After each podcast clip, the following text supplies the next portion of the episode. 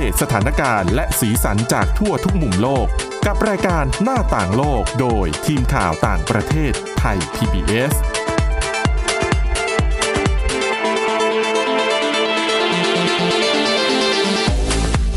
สวัสดีค่ะ คุณผู้ฟังค่ะต้อนรับเข้าสู่รายการหน้าต่างโลกค่ะ วันนี้พบกับดิฉันสวรักษ์จากวิวัฒนาคุณนะคะ แล้วก็คุณวรดาทองจำนงค่ะ สวัสดีค่ะค่ะ ในช่วงหน้าต่างโลกเราก็จะนำเรื่องราวที่น่าสนใจทั้งข่าวสถานการณ์ แล้วก็เรื่องราวเป็นบทความหรือว่าประเด็นอื่น ๆ ที่น่าสนใจมาเล่าให้คุณผู้ฟังนั้นได้ติดตามกันในรายการนี้สำหรับวันนี้นะคะ เรื่องแรกเราจะไปดูนโยบายใหม่ของรัฐบาลจีนค่ะ ที่ต้องการจะแก้ปัญหาเด็กติดเกม ก็เลยออกกฎนะคะจำกัดเวลาการเล่นเกมของเด็กอายุต่ำกว่า 18 ปี แล้วไม่เพียงแค่นั้นค่ะ ยังจำกัดจำนวนเงินที่เด็กจะใช้ซื้อไอเทมทั้งหลายในเกมด้วยนะคะ เดี๋ยวก็ต้องมาติดตามกันนะว่า แล้วเขาจะใช้วิธีไหนในการควบคุมนะคะ แล้วก็อีกเรื่องหนึ่งค่ะ คือเรื่องของห้องสมุดที่กรุงแคนเบรานะคะเขาใช้นโยบายใหม่ค่ะ ยกเลิกค่าปรับเป้าหมายเพื่อให้คนเนี่ยนำหนังสือมาคืนห้องสมุดมากขึ้นนะคะ แล้วก็จะต่อกันด้วยเรื่องราวข่าวอื้อเฉาวของอดีตผู้บริหารบริษัทแมคโดนัลล์บริษัทฟาสต์ฟู้ดที่ใหญ่ที่สุดแห่งหนึ่งของโลก ที่ปรากฏว่า CEO ต้องลาออก เพราะว่าข้อหาไปคบกับพนักงานในบริษัทแต่ว่าเป็นการคบแบบสมัครใจนะคะค่ะอันนี้อาจจะทำให้คุณผู้ฟังหลายท่านที่เห็นข่าวนี้สงสัยว่า ในเมื่อโตเป็นผู้ใหญ่แล้ว แล้วก็เป็นสมัครใจทั้งคู่ทำไมถึงต้องถูกไล่ออกค่ะ ด้วยนะคะ แล้วก็ปิดท้ายค่ะ วันนี้นะคะจะไปดูโครงการดีๆ ค่ะ เป็นโครงการเปลี่ยนขยะพลาสติกให้เป็นอาคารเรียนในไอวอรี่โคสนะคะสำหรับข่าวแรก ไปดูเรื่องของปัญหาเด็กติดเกมดิฉันเชื่อว่าหลายประเทศทั่วโลกเจอปัญหานี้ ในเมืองไทยก็น่าจะมีคุณเวลาดาเล่นเกมไหม เล่นค่ะ ติดไหม ติดค่ะ แต่เป็นเกมในแอปพลิเคชันในมือถือเนาะ อ๋อ แล้วเสียเงินไหมถามจริงๆ เวลาเล่นเกมมันจะบางทีแบบเราเล่นธรรมดามันไม่ทันใจค่ะใช่ไหมเราต้องซื้ออุปกรณ์เสริมไอใช่เทมทั้งค่ะหลาย อยากค่ะ แต่เคยว่าเสียเงินซื้อไหมเหมือนจะเคยครั้งเดียวค่ะอืมแต่อันนั้นคือเป็นแบบเหมือนเป็นเทศกาลพิเศษพอดีเขาจะลดอ๋อลเยดราอะคามมาก ใช่ค่ะ ก็เคยซื้อแค่ครั้งเดียว แต่ปกติก็จะไม่ค่อยซื้อทำไมไม่ซื้อเสียดายอะตังค์อ๋อเสียดายเงินนะคะอะดิฉันก็เหมือนกันดิฉันก็ชอบเล่นเกมส่วนมากจะเป็นเกมแบบ เกมโง่ๆอะที่ค่ะมันอยู่ในมือถือหรือไม่ก็แบบโหลดแอปมาจะเป็นเกมแบบ ง่าย ๆ ไม่ต้องซับซ้อนมากแต่เหมือนกันเล่นค่าเวลาค่ะมากกว่า แต่ดิฉันเนี่ยเพลินใช่เพลินๆนโยบายอย่างหนึ่งคือจะไม่ยอมเสียเงินเด็ดขาดอืมเพราะเราถือว่าเราเสียเวลาเล่นเกมกับมันแล้วค่ะเราจะไม่ยอมเสียเงินอีก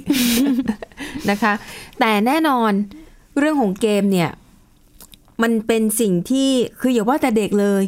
ดิฉันเชื่อผู้ใหญ่บางคนก็ติดค่ะ นะคะ ก็เคยได้ยินหลายคนบ่นปัญหาบ้างบางทีเป็นแฟนคบกันวันหยุดจะชวนแฟนออกไปนอกบ้านไม่ไป ติดเกม แล้วก็เกมอะไรไม่รู้ดิฉันเห็นแต่เขาแบบ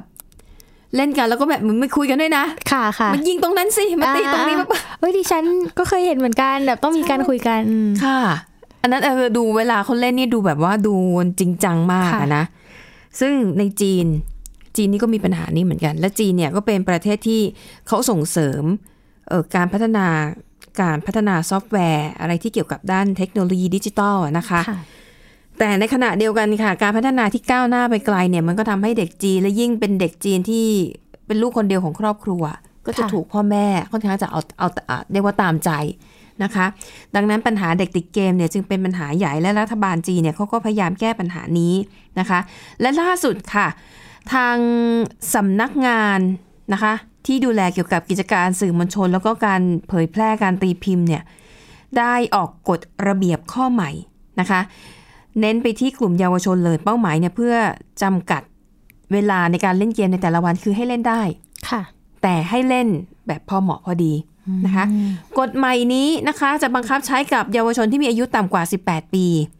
นะคะ วันธรรมดาเนี่ยคือเอาง่ายๆคือวันจันทร์ถึงวันศุกร์คุณเล่นเกมได้แต่วันหนึ่งไม่เกิน 90 นาที ก็คือชั่วโมงครึ่งค่ะ ก็กำลังดีค่ะนะแต่ถ้าเป็นมันหยุดให้เยอะขึ้นอีกเท่าตัวเป็น3ชั่วโมงอืมนะคะ แล้วก็ มีกำหนดเวลาเคอร์ฟิวด้วยนะค่ะ คือถ้าตั้งแต่เวลาตั้งแต่สี่ทุ่มไปจนถึงแปดโมงเช้าของทุกวัน ห้ามเล่นเกมเด็ดขาดในช่วงเวลานี้ค่ะนะคะ ไม่เพียงแค่การจำกัดเวลาในการเล่นเกม เขายังจำกัดจำนวนเงิน ที่จะใช้ซื้อไอ้พวกไอเทมหรือว่าค่ะของพิเศษอะไรทั้งหลายด้วย อันนี้ดีค่ะอันนี้ดีต่อคุณพ่อคุณแม่นะคะใช่แน่นอนเด็กส่วนใหญ่ยังหาเงินเองไม่ได้ค่ะนะนะคะอ่าการจำกัดจำนวนเงินเนี่ยนะคะเขาบอกว่าเอ่อเยาวชนอายุระหว่าง 8 ถึง 16 ปี เดือนหนึ่งเนี่ยจะเสียเงินเพื่อใช้ไปกับการเล่นเกมได้ไม่เกินเดือนละประมาณ 1,000 บาท ก็เยอะอยู่นะ อืมโอ้ยแต่ ไม่ไม่แน่ถ้าเล่นแบบจริงจังพันหนึ่งก็อาจจะเอาไม่อยู่ค่ะนะคะ แต่ถ้า 16ถึง18 ปีเนี่ยจำกัดวงเงินอยู่ที่ 2,000 บาทต่อเดือนค่ะสำหรับการใช้ซื้ออุปกรณ์ที่เกี่ยวข้องกับเกมทั้งหลายนะคะอันทีนี้หลายหลายท่านที่ไม่เคยเล่นเกม ไอ้แบบเนี้ยเกมออนไลน์แบบเนี้ยค่ะอาจจะไม่เข้าใจแล้วแล้วมันจะคุมยังไงอะไรยังไงนะคะเขาบอกว่าหลักเกณฑ์เหล่านี้เนี่ยจะใช้ได้กับเกมออนไลน์ที่ ก่อนที่จะเข้าไปเล่นเนี่ย ผู้เล่นจะต้องล็อกอินอืมแล้วการล็อกอินเนี่ยแหละค่ะคือก่อนหน้านี้มันต้องมีการลงทะเบียน ซึ่งการลงทะเบียนก็จะมีข้อมูลทุกอย่างค่ะชื่ออายุที่อยู่ แล้วก็จีนนี่ทันสมัยเรื่องระบบ e-wallet ค่ะการจ่ายเงินก็คงจ่ายผ่านระบบเนี้ยนะคะ คือทุกอย่างอะคุมได้หมดนะคะ ดังนั้นพอลงทะเบียนเข้าไปปุ๊บเขาก็จะรู้ว่าคุณเป็นใครอายุเท่าไหร่ แล้วมันก็จะถูกกำหนดเข้ากับหลักเกณฑ์ที่ว่ามานี้นะคะ ซึ่งจริง ๆ แล้วก่อนหน้านี้เนี่ย รัฐบาลจีนเขามีกฎแบบนี้อยู่แล้วนะไอ้จำกัดเวลาการเล่นเกมอะแต่ของเก่าเนี่ย วันธรรมดาให้เล่นได้3ชั่วโมง ค่ะ กฎใหม่ที่ออกมานี้ก็คือ เพิ่มความเข้มข้นอืมลดเวลาการเล่นเกม แล้วก็เพิ่มความเข้มงวดอื่น ๆ มากขึ้นค่ะนะคะ อันนี้ก็เป็นอีกมาตรการหนึ่งที่สะท้อนให้เห็นถึงความพยายามของรัฐบาลจีนที่จะแก้ปัญหานะคะ เอ่อเพราะบอกว่าบางทีก็ต้องยอมรับจริงๆ พอเด็กเล่นเกมมากๆมันหมกมุ่นค่ะ แล้วก็บางทีไม่มีสมาธิในการเรียน หรือบางทีพ่อแม่ห้ามแล้ว ก็เด็กไม่ยอมหยุด ก็เลยไปแก้ที่ระบบซะเลยซึ่งอันนี้ก็ง่ายดีค่ะนะคะ คือปัญหาจบ คือเด็กจะมาตะโกนบวกเวกโวยวายเอ๊ะทำไมนะไม่มีประโยชน์ไม่ได้อืมเพราะมันตัดไปที่ระบบค่ะพ่อแม่ก็ช่วยอะไรไม่ได้ เออ อันนี้ดิฉันก็ว่าเข้าท่าดีค่ะแต่มันอาจจะมีอย่างที่ฉันบอก อาจจะมีเกมโง่ๆในค่ะมือถือที่มันไม่ต้องลงทะเบียนไม่ต้องอะไรทั้งสิ้นอืมไอ้นั่นน่ะดิฉันก็ติดอืมบางทีแค่เกมหย่อนกล่องลงมาแล้วก็เรียงให้มันแบบค่ะเป็นแถวเดียวกันน่ะ ค่ะ เผลอนี่แบบแป๊บๆผ่านไปสามชั่วโมงไม่รู้ตัว โอ้โหเผลอจริง ๆ ค่ะสามชั่วโมงไม่คือด้วยรู้ความที่เรารู้สึกว่าเกมมันไม่ยากค่ะ แล้วรู้สึกว่าอยากจะเอาชนะค่ะ สมมติรอบนี้ดิฉันนำได้2,000แต้มค่ะ พอแพ้ปุ๊บรอบต่อไป เราต้องทำคะแนนได้สูงกว่า2,000แต้มอ่าแล้วก็พยายามอยู่อย่างเงี้ยอืมผ่านไป3ชั่วโมงค่ะบอกเกมพวกนี้ก็อันตรายเหมือนกัน แต่จริง ๆ เกมน่ะมันดีหนึ่งมันช่วยให้เราผ่อนคลายใช่ไหมค่ะทำให้เราบันเทิง แล้วบางเกมเนี่ยมันช่วยให้ผู้สูงอายุได้ฝึกใช้สมองอืมก็ช่วยชะลอหรือค่ะอาจจะป้องกันการเกิดโรคอัลไซเมอร์ก็ได้ค่ะใช่ไหมทุกอย่างมันมีประโยชน์มีโทษอยู่ในตัวมันอยู่ที่คนใช้นั่นแหละค่ะนะคะทีนี้ ก็จะโยงไปที่เรื่องของคุณวรดาค่ะนะคะ สมัยก่อนเราไม่มีเกมค่ะหนึ่งในความบันเทิงที่ฉันชอบมากคือเข้าห้องสมุดค่ะ ไม่ใช่ว่าเด็กตั้งใจเรียนหรอกนะอันนี้ยายใช่ เพราะห้องสมุดนะมันมีหนังสือหลากหลายค่ะแล้วสมัยก่อนมันไม่ได้มีความบันเทิงอะไรอะ่ะอืมอยู่โรงเรียนจะไปดูอะไรโรงแรม เอ้ยทีวีก็ไม่มีค่ะใช่ไหมคะเอ่อมือถือก็ไม่มีค่ะ สิ่งความบันเทิงสิ่งเดียวที่ฉันเห็นในเวลานั้นคือห้องสมุดเพราะมันมีทั้งนิยาย มีทั้งแมกกาซีนค่ะ มีทั้งการ์ตูนอืมแล้วก็มีหนังสือแบบบางทีหนังสือต่างของต่างประเทศอะค่ะอืมแล้วรูปสวยค่ะๆอ่านออกภาษาอังกฤษยังไม่เก่งมาก แต่ว่าไปนั่งแล้วเปิดดูภาพ แค่นั้นก็มีความสุข แล้วที่สำคัญห้องสมุดจะชอบเปิดแอร์อืมเย็นสบายค่ะ ใช่นะคะ ดังนั้นนะคะ ห้องสมุดก็ถือเป็นอีกสถานที่หนึ่งที่อะ คนอาจจะเข้าไปใช้บริการด้วยเหตุผลหลาย ๆ อย่างค่ะหนึ่งในนั้นคือการคืนหนังสือคือการยืมยืมหหนันังงสืสือออแต่มันก็จะมีปัญหาที่เกิดขึ้นตามมาก็คือบางทีคืนยืมไปแล้วไม่คืนค่ะตามกำหนดลืมหรือบางทีลืมแบบข้ามปีแล้วก็ลืมไปเลยอะไรอย่างเงี้ยค่ะกลับมาดูอีกที โอ้โห ค่าปรับนี่บานแล้ว อ่าใช่นะคะ อย่างที่ห้องสมุดในกรุงแคนเบราค่ะก็มีปัญหานี้เหมือนกันค่ะใช่ไหมคะ แต่เขามีวิธีการแก้ที่แบบน่ารักมากยังไงคะ ก็เมื่อวันที่ 31 ตุลาคมที่ผ่านมานะคะค่ะรัฐบาลเขต Australian Capital Territory หรือ ACT เนี่ย ซึ่งเป็นเขตปกครองพิเศษค่ะที่ตั้งอยู่ในกรุงแคนเบอร์รานะคะ เขาประกาศว่าจะเลิกเก็บค่าปรับอืมการยืมหนังสือเกินเวลาในห้องสมุดทั่วค่ะทั้งเขตเลย ตั้งแต่วันที่ 21 พฤศจิกายนเป็นต้นไป แล้วก็จะไม่ เก็บค่าปรับย้อนหลังกับผู้ที่ค้างชำระอยู่ทั้งหมดด้วยค่ะว้าวเพราะเขาหวังว่าจะให้คนเนี่ยมาคืนหนังสือมากขึ้น เพราะว่าถ้าเกิดถ้าเกิดสมมติอย่างเราเนี่ยแบบไม่ยอมไม่ยอมไปคืน เพราะว่ารู้สึกว่าค่าปรับแพงเงี้ยก็หนังอือหือทางห้องสมุดเขาก็จะไม่ได้หนังสือคืนไปไง พอหลาย ๆ ปีเข้าก็จะทำให้หนังสือแบบ มันขาดแคลนเข้าไปเยอะขึ้นเยอะขึ้นทุกทีค่ะ อ๋อ ค่ะ ค่ะ ต้องเล่าก่อนว่าก่อนหน้านี้มีหอสมุดบางแห่งในนครซิดนีย์แล้วก็ในรัฐแทสมาเนียเนี่ย ในออสเตรเลีย เขาเริ่มประกาศยกเลิกค่าปรับไปแล้วค่ะค่ะแล้วเขาก็พบว่ามีคนพอประกาศไปแล้วเนี่ย มีคนมาคืนหนังสือเยอะขึ้นมากเลย ในปัจจุบันเนี่ยเขต ACT เนี่ยก็เลย ขอเอามาใช้บ้างอืมค่ะ โดยล่าสุดนะคะเออเอเขต ATC เนี่ยเขาประกาศว่ามีประชากรค้างค่าปรับการยืมหนังสือเนี่ยมากกว่า 24,000 คนค่ะ แล้วก็มีรายการหนังสือเนี่ยที่ค้างชำระมากกว่า 47,000 รายการ รวมแล้วก็เป็นเงินประมาณ8แสนขออภัยค่ะ1ล้าน8แสนดอลลาร์ออสเตรเลียหรือประมาณ 38 ล้านบาทค่ะ ค่ะ เอาละค่ะ นั่นก็คือนโยบายนะคะที่เรียกว่าต้องการจูงใจให้คนเอาหนังสือมาคืนในห้องค่ะสมุดมากขึ้นนะคะ แต่ว่าเรื่องมันยังไม่จบแค่นี้ใช่เดี๋ยวเรากลับค่ะมาตามกันต่อนะว่า หลังจากใช้โครงการนี้ไปแล้ว ผลตอบรับมันเป็นยังไงบ้าง เดี๋ยวตอนนี้พักกันสักครู่ค่ะ หน้าต่างโลกโดยทีมข่าวต่างประเทศไทย PBS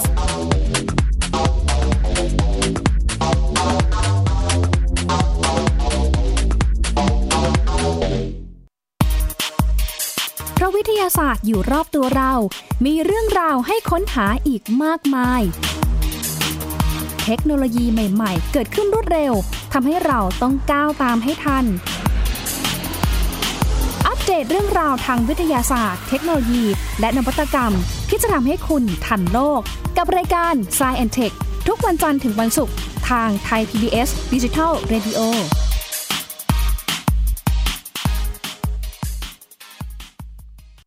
มากกว่าด้วยเวลาข่าวที่มากขึ้น จะพัดพาเอาฝุ่นออกไปได้ครับ มากกว่า ให้คุณทันในทุกสถานการณ์ ตามที่กฎหมายดังกล่าวกำหนดเอาไว้ มากกว่ากับเนื้อหาเที่ยงตรงรอบด้านนำมาใช้ในคดีเมาแล้วขับ มากกว่าในทุกทางออกของสังคม ป้องกันไม่ให้ปัญหาเกิดขึ้น มากกว่ากับข่าวรอบวันในทุกมิติ เครนก่อสร้างเกิดอุบัติเหตุขึ้น มากกว่าด้วยการวิเคราะห์ที่ตรงจุด ความพยายามของภาครัฐที่จะแก้ปัญหา และมากกว่ากับทีมข่าวมืออาชีพ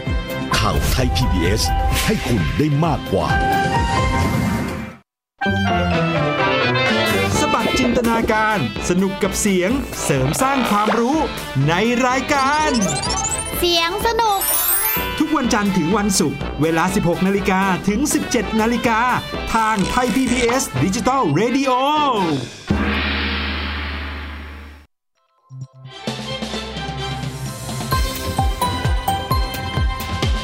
กำลังรับฟัง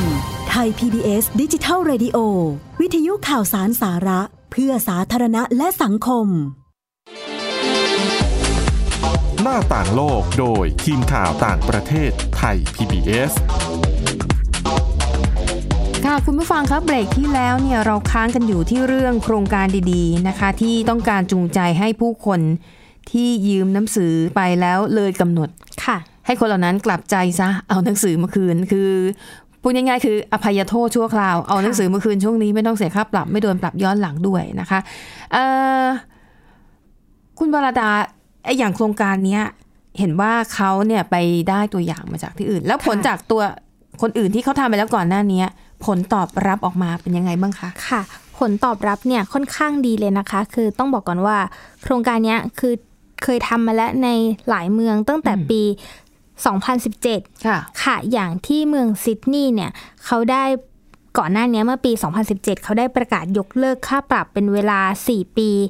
แล้วก็หลังจากทดลองยกเลิกค่าปรับก่อน หน้านี้แล้ว 12 เดือนเนี่ยอืมเขาพบว่ามีผู้นำหนังสือค้างค่าปรับเนี่ยกลับมาคืนมากถึงอืม3เท่า เมื่อค่ะเทียบกับ 12 เดือนก่อนหน้าที่จะยกเลิกค่าปรับค่ะค่ะแล้วก็ใน ปี 2018 ค่ะ ที่รัฐแทสมาเนียเนี่ยเอ่อเขาเป็นรัฐแรกนะคะ ในออสเตรเลียที่มีการยกเลิกค่าปรับหนังสือโดยสมบูรณ์เลยทำให้อืมเมื่อช่วงเดือนพฤศจิกายนปี 2018 ถึงเดือนมีนาคม 2019 เนี่ย มีผู้มาสมัครสมาชิกห้องสมุดอะค่ะค่ะเพิ่มขึ้นมากกว่า 8,000 คนเลยค่ะ อืมหือค่ะ ก็ขอย้อนกลับไปนิดนึงค่ะ ก็เอ่อ ที่ตอนเนี้ยค่ะลล่าสุดก็คือเป็นห้องสมุดในกรุงแคนเบอร์ราใช่ไหมคะที่ประกาศจะยกเลิก ก็ตอนเนี้ยนะคะคือเขามีทำทำสถิติไว้ พบว่าคนที่ค้างชำระนานที่สุดที่ในกรุงแคนเบอร์ราเนี่ยค่ะอยู่ที่ 18 ปี หรือคิดเป็นเงินประมาณ 83,000 บาทค่ะว้าวก็คือถือว่าเยอะมากแล้วถ้าเกิดได้ถ้าถ้าถ้าแล้วถ้าเกิดได้เอ่อ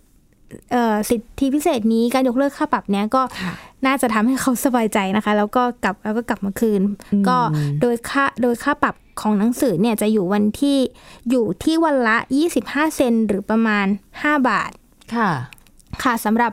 เอ่อนโยบายใหม่หรือระบบใหม่เนี่ยค่ะเขาก็จะระงับ ไม่ให้ผู้ที่ยืมหนังสือไปเกินกำหนดเนี่ยไม่ไม่ให้ยืมเล่มใหม่ แล้วก็จะรวมถึงห้ามใช้คอมพิวเตอร์ของห้องสมุดจนกว่าจะคืนหนังสือโอ้ค่ะค่ะอืมก็ด้านหัวหน้ารัฐมนตรีเขตออสเตรเลียนแคปิตอลเทอริทอรีนะคะ ก็ยังกล่าวว่าการเปลี่ยนแปลงครั้งเนี้ยก็คือเขาหวังว่าจะให้กระตุ้นให้คนเนี่ยมาใช้ห้องสมุดกันมากขึ้นอืมเพราะว่าเขาคิดว่าค่าปรับเนี่ยทำให้คนเนี่ยใช้ห้องสมุดน้อยลง แล้วก็โดยเฉพาะคนที่มีรายได้น้อยนะคะค่ะเขาก็อาจจะทำให้เขาเนี่ยไม่กล้าเข้าห้องสมุดอืมค่ะ โดยทางเขตเนี่ยเขาพบว่าคนส่วนใหญ่ที่ค้างค่าปรับหนังสือเนี่ย จะไม่กลับมาที่ห้องสมุดเดิมอีกเลย เพราะว่ากลัวว่าจะต้องเสียตังค์ค่ะค่ะแล้วก็อาจจะทำให้ผู้คนส่วนใหญ่เนี่ย เลิกใช้ห้องสมุดไปอีกค่ะอืมหือ ก็แต่อย่างไรก็ตามนะคะ ถึงแม้เขาจะยกเลิก ไม่ต้องเสียค่าปรับแล้วสำหรับหนังสือที่ยืมเกินกำหนด แต่เขาก็ยังจะมีค่าปรับสำหรับกรณีที่บุคคลที่ทำหนังสือหาย หรือทำหนังสือเสียหายอยู่ค่ะโดยถ้าเกิดหนังสือเนี่ยหายไปเกิน คือไม่ได้มาคืนเกินสี่สัปดาห์เนี่ย ก็จะนับว่าเป็นหนังสือหาย แล้วก็จะต้องจ่ายค่าปรับไปค่ะ อืมค่ะค่ะ คือดิฉันว่าแม้ทุกวันนี้นะ คนจะอ่านหนังสือน้อยลง แล้วก็หันไปอ่านจากหน้าจอต่างๆ มากขึ้น แต่ว่าห้องสมุดเนี่ย ถือเป็นบริการขั้นพื้นฐานที่ควรจะมีอยู่ในทุกชุมชนค่ะนะคะ เพราะอย่างไอะอย่างประสบการณ์ที่ดิฉันเห็นเนี่ยคือคนที่ไปใช้บริการห้องสมุดส่วนใหญ่ในวันธรรมดา เป็นผู้สูงอายุอืมนะคะ ที่อาจจะว่างแล้วเกษียณแล้วก็เราก็ไม่รู้จะไปไหน การเข้าสมุดก็ทำให้ท่านเหล่านั้นก็จะได้ ผ่อนคลายค่ะได้อ่านหนังสือที่หลากหลายบางทีอาจจะไปเจอเพื่อนเพื่อนใหม่ที่พูดคุยกันถูกคอนะคะ หรือถ้ายิ่งถ้าเป็นที่ที่เด็กๆเข้าไปเนี่ยก็จะยิ่งดีนะคะ เพราะว่าหนังสือเดี๋ยวนี้มันก็แพงเนาะค่ะ คือซื้อถูกใจเล่มไหนแล้วซื้อมาอ่านเองนี่ก็คุณพ่อคุณแม่ก็หนักเหมือนกันค่ะ ดังนั้นถ้าสอนให้เด็กรู้จักเข้าไปใช้บริการในห้องสมุด มันก็จะช่วย เรียกว่าอะไรส่งเสริมจินตนาการ โดยที่คุณพ่อคุณแม่ก็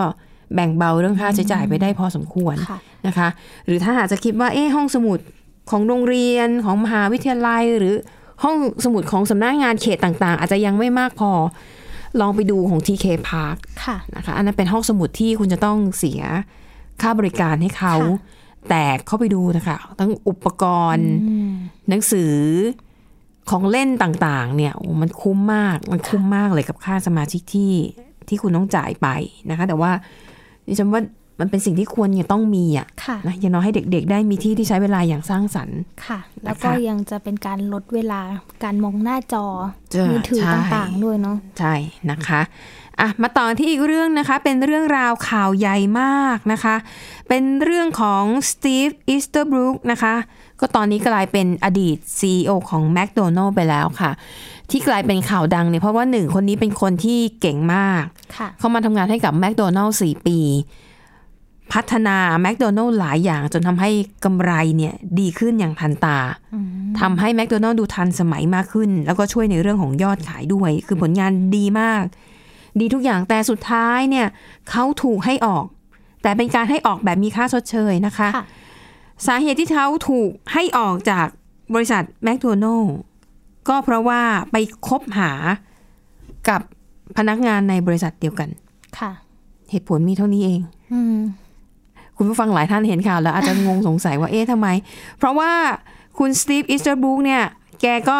เป็นไม้นะค่ะ คือแกหย่าแล้วอะพูดง่ายๆคือแกก็โสด ค่ะไม่มีพันธะแล้วอะก็ไม่ได้มีพันธะ ก็อืม ในเมื่อโสดแล้วก็จะคบใครก็ได้ ค่ะ แล้วตามข่าวเนี่ยเท่าที่เข้าใจก็คือ ก็เป็นการคบกันแบบของผู้ใหญ่ ค่ะ ที่ต่างคนต่างก็สมัครใจไม่ใช่ คือในข่าวเนี่ยไม่ได้เปิดเผยตัวว่าผู้หญิงเนี่ยเป็นใคร ค่ะ เป็นลูกน้องหรือเปล่าไม่ได้บอกนะคะ แต่กฎของแมคโดนัลล์คือห้ามพนักงานในบริษัทคบหากันเองอืมแล้วความผิดแค่เนี้ยแล้วเทียบกับผลงานที่เขาทำมาค่ะนะคะวันนี้ก็เลยจะมาอธิบายให้คุณผู้ฟังเข้าใจว่าทำไมเรื่องนี้มันถึงกลายเป็นเรื่องใหญ่ ถ้าเหตุการณ์นี้เกิดขึ้นในเมืองไทยคงดูว่า ก็ไม่เห็นจะผิดอะไรเลยค่ะใช่ไหมนะคะ แต่ว่าไอเหตุการณ์เนี้ยเกิดขึ้นเนี่ย ปัจจัยหนึ่งมันเกิดจากปรากฏการณ์ Me Too อ๋อก็คือกระแส ที่ผู้หญิงทั่วโลกออกมาเรียกร้อง ให้ทุกคนในสังคมร่วมกันต่อต้านการล่วงละเมิดทางเพศ ทีนี้คำว่าล่วงละเมิดทางเพศเนี่ยมันอาจจะไม่ได้ไม่ไม่ได้แค่เฉพาะทางกายเหมือนการไปจับเนื้อต้องตัว หรือการไปใช้กำลังบังคับข่มขืน แต่มันอาจจะเหมือนการใช้คำพูดจาค่ะการใช้อำนาจในฐานะหัวหน้าค่ะ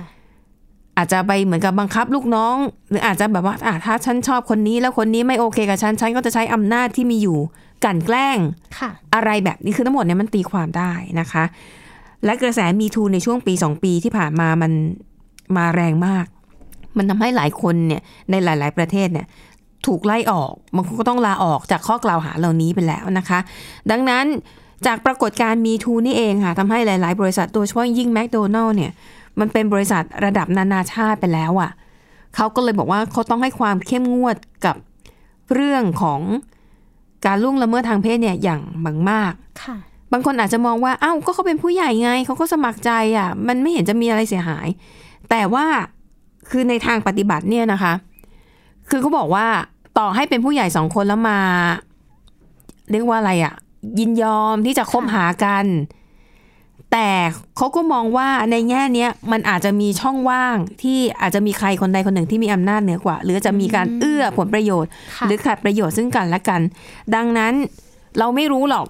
อะบางทีคุณไปถามผู้หญิงผู้หญิงอาจจะแบบอยู่ในตำแหน่งที่ตำแหน่งที่น้อยกว่า ผู้หญิงใครจะไปรู้ผู้หญิงอาจจะไม่ได้เต็มใจแต่ด้วยความที่ไม่อยากตกงานอ่าไม่อยากถูกแกล้งในที่ทำงาน เลยอาจจะ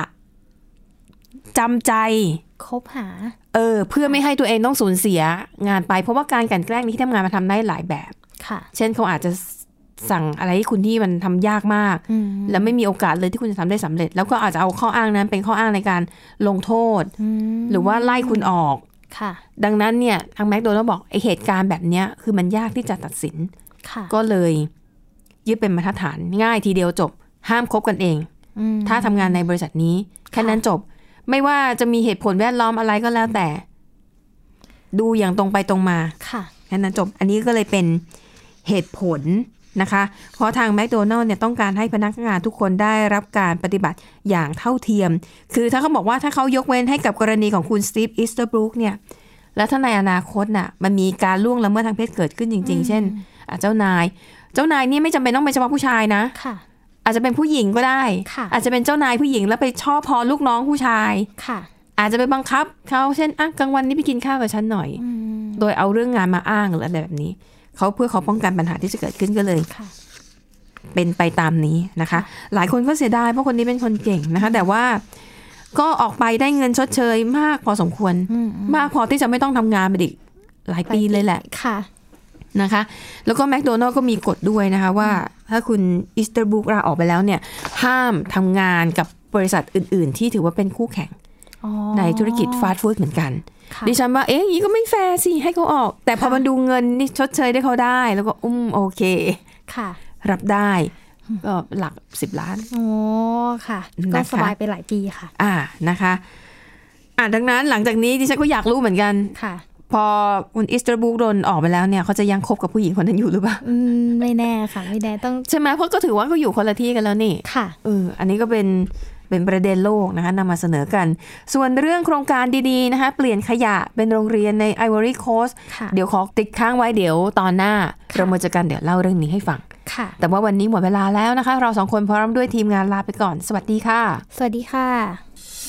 ติดตามรับฟังรายการย้อนหลังได้ที่เว็บไซต์และแอปพลิเคชันไทย PBS Radio ไทย PBS ดิจิทัล Radio วิทยุข่าวสารสาระ เพื่อสาธารณะและสังคม